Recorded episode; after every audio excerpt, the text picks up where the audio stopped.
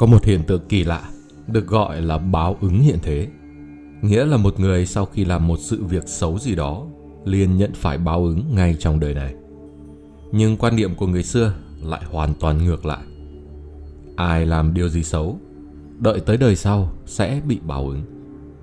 Vậy mà vài chục năm trở lại đây, báo ứng hiện thế dường như ngày càng nhiều. Tại sao lại có hiện tượng như vậy? Đằng sau điều này ẩn chứa bí ẩn gì?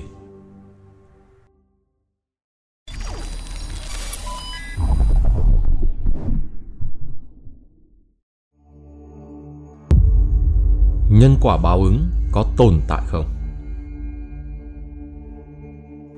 Người chủ một cửa hàng tại New Jersey tên là Maria Di Leo đã kể về một câu chuyện kỳ lạ. Cô đã chia sẻ trên trang Facebook cá nhân của mình lá thư xin lỗi của tên trộm cùng với bức hình chai nước sốt cà chua mới. Trong bức thư, tên trộm thừa nhận rằng vài tuần trước đã lấy trộm hai chai nước sốt cà chua và đã gặp phải quả báo chỉ sau đó vài giờ đồng hồ. Xe của hắn đã bị đâm. Hơn nữa, sau đó nghiệp lực, vận khí và cuộc sống của hắn trở thành một mớ hỗn độn. Vì vậy, hắn hy vọng việc trả lại hai chai nước sốt cà chua có thể giúp hắn lấy lại vận số tốt, đồng thời không phải mang tội danh ăn trộm nữa.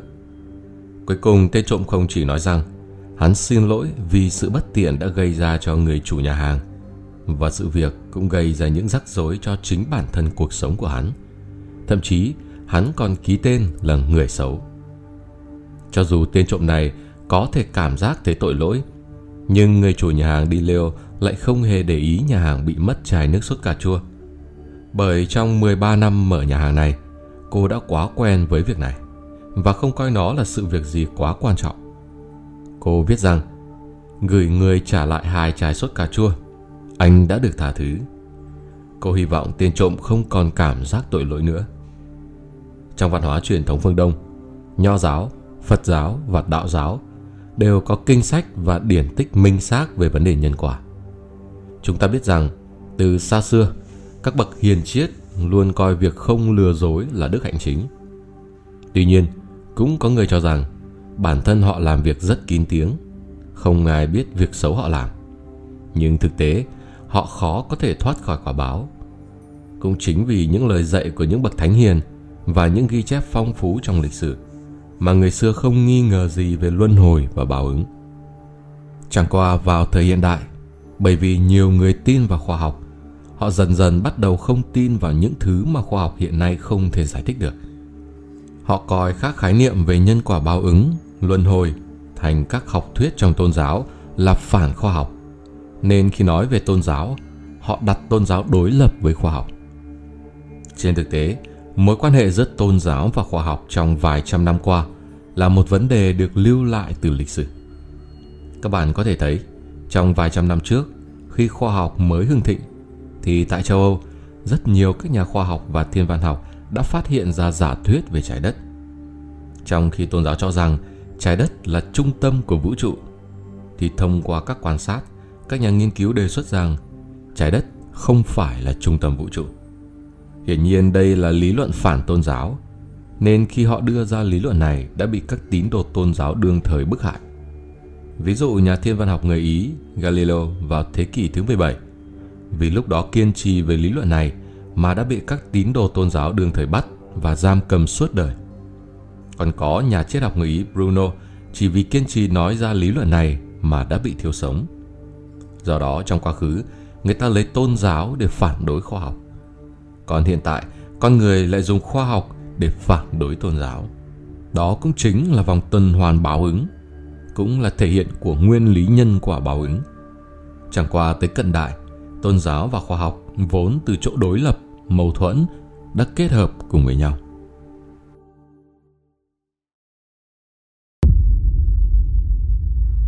Bí mật của nhân quả báo ứng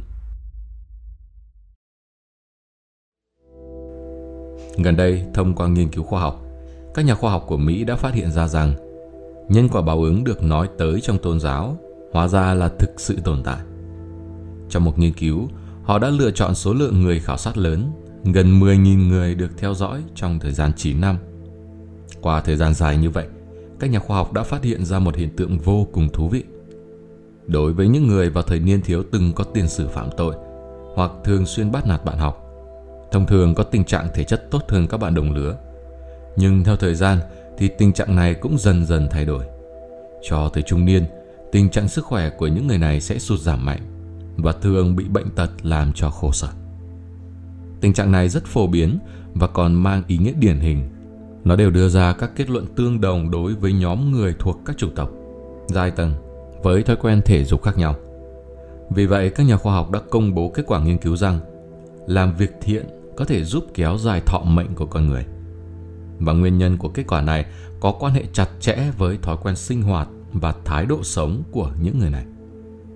Các nhà khoa học trong lĩnh vực hóa học thần kinh đã phát hiện ra hiện tượng là khi con người có những suy nghĩ lương thiện và tích cực, trong cơ thể con người sẽ tiết ra chất dẫn truyền thần kinh, giúp các tế bào khỏe mạnh, các tế bào miễn dịch sẽ trở nên mạnh mẽ và người này sẽ không dễ mắc bệnh. Ngược lại, những người có tâm thái tiêu cực luôn rơi vào cảm xúc phụ diện. Khi đó, hệ thống tiêu cực của con người sẽ được kích hoạt, còn hệ thống chính diện sẽ bị ức chế và sự tuần hoàn lành mạnh của chức năng cơ thể sẽ tự nhiên bị phá hoại. Vì vậy, người lương thiện và thành thật thường khỏe mạnh hơn, thọ mệnh thường dài hơn. Đương nhiên, có thể có những người vô thần sẽ cho rằng đây chỉ là tác dụng của tâm lý ám thị. Đạo đức đều là do bản thân con người chế định, vốn không có tiêu chuẩn cố định nào. Tuy nhiên, thực tế nghiên cứu mới nhất của các nhà khoa học đã phát hiện ra rằng thiện ác thực sự có tần số năng lượng và đặc tính vật chất khác nhau. Ví dụ như trẻ mới sinh ra không có quan niệm giáo hóa nào đều có bản tính lương thiện. Còn ví như con người khi nói dối, lừa gạt người khác, dù cho biểu hiện cảm xúc có ổn định tới đâu, nhưng trạng thái tâm lý sẽ xuất hiện những biến đổi không tự chủ được. Điều này nói lên rằng cơ thể con người dường như vận hành tuân theo một đặc tính khách quan nào đó, chứ không bị thay đổi bởi trạng thái của tâm trí con người. Đó cũng chính là lý do vì sao máy dò nói dối có thể phát hiện chính xác một người có nói dối hay không. Bởi vì dù cho tố chất tâm lý của bạn có tốt tới mấy, thì những tư tưởng xấu có thể khiến cho thân thể sản sinh ra những thay đổi không giải thích được. Chúng ta biết rằng bản chất của vạn vật trong vũ trụ là năng lượng.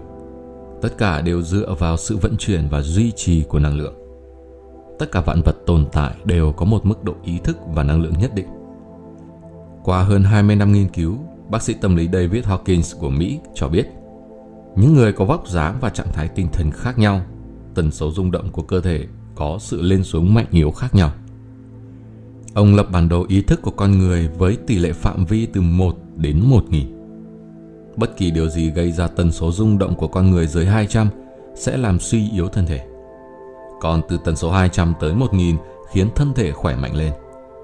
Bác sĩ Hawkins nhận ra rằng chính niệm và thiện niệm có thể tăng cường ý chí của con người, thay đổi tần số rung động của lạp tử trong cơ thể và tiến tới cải thiện thân tâm khỏe mạnh.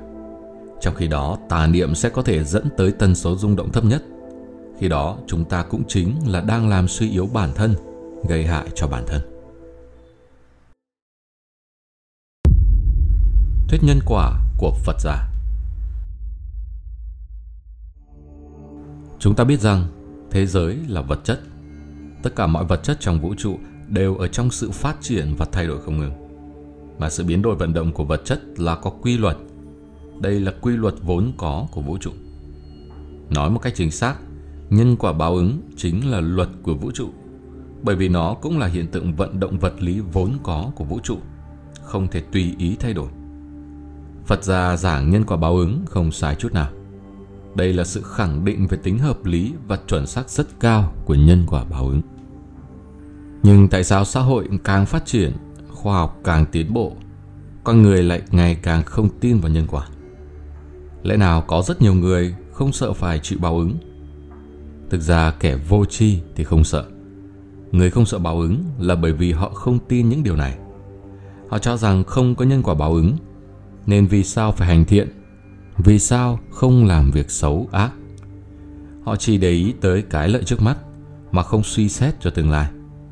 Vì thế có vẻ kẻ không tin nhân quả càng nhiều thì các vấn đề xã hội sẽ ngày càng nghiêm trọng. Vì vậy mới có rất nhiều người mà không có sự ước thúc về tư tưởng, hành vi muốn gì làm nấy, không tính tới hậu quả. Cần biết rằng, một người tin tưởng sâu sắc vào nhân quả thì tuyệt đối sẽ không làm những việc hung ác, bởi họ sẽ sợ sự bình luận và chỉ trích của người khác và họ cũng sợ phải chịu báo ứng trong tương lai.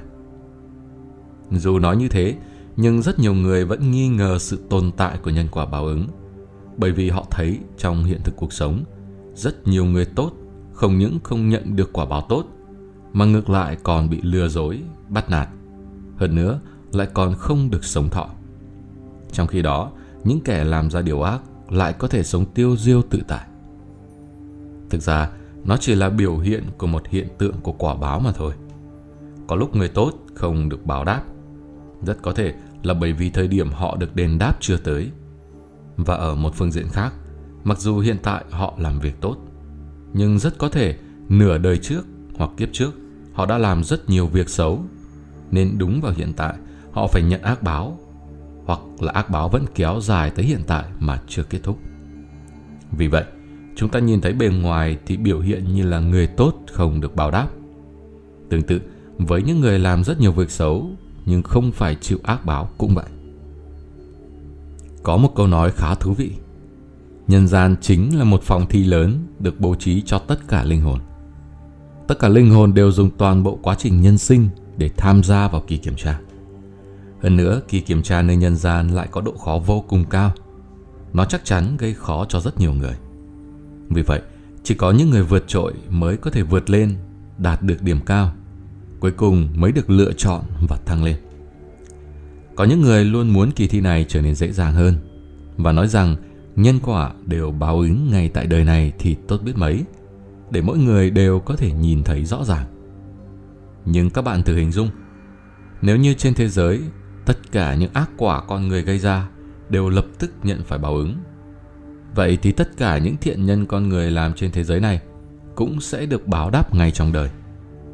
Nếu như ai ai cũng đều có thể hiểu rõ và tin tưởng sâu sắc rằng thiện hữu thiện báo, ác hữu ác báo, nó chẳng phải đánh mất đi ý nghĩa của việc rèn luyện và lựa chọn đối với linh hồn hay sao?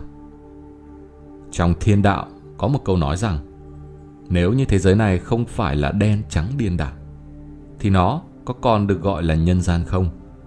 Chẳng phải sẽ được gọi là thiên quốc sao? quay trở lại câu chuyện mở đầu về tên trộm chai nước sốt cà chua bị gặp báo ứng.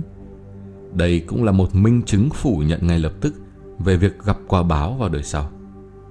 Vài chục năm qua, hiện tượng báo ứng ngay trong đời cũng xuất hiện ngày càng nhiều. Tại sao lại như vậy? Từng có người tu hành chia sẻ rằng, thông thường những người tu hành có tố chất, thực ra họ có công năng. Họ có thể nhìn thấy được quá khứ và tương lai của người khác cũng chính là kiếp trước và kiếp sau. Nhưng gần đây cũng có tình huống giải đáp được vấn đề tại sao ngày càng có nhiều người gặp phải báo ứng ngay trong đời. Họ nói rằng họ phát hiện ra vài chục năm trở lại đây, càng ngày càng có nhiều người mà họ không thể nhìn thấy kiếp sau, cũng chính là không có kiếp sau. Ví dụ, thông thường họ nhìn thấy bức tranh của kiếp sau giống như những hình ảnh trên TV. Nhưng có nhiều người mà bức tranh kiếp sau là trống rỗng, Vậy nếu như không có người hoàn trả nợ ở kiếp sau Thì đương nhiên chỉ có thể hoàn trả ngay trong kiếp này. Phật Milarepa từng nói một câu rằng Tiền kiếp của chúng ta thực sự có thu hoạch. Chúng ta có được thân người Nhưng chúng ta ở đời này nhất định không được đẩy tương lai xuống vực thẳm. Hướng thiện đã là một kỳ thi dành cho con người từ thuở xa xưa Thế nhưng cho đến nay Dường như tất cả chúng ta vẫn chưa thể tốt nghiệp bạn nghĩ sao về vấn đề này? Hãy chia sẻ cùng chúng mình ở phía bên dưới phần bình luận.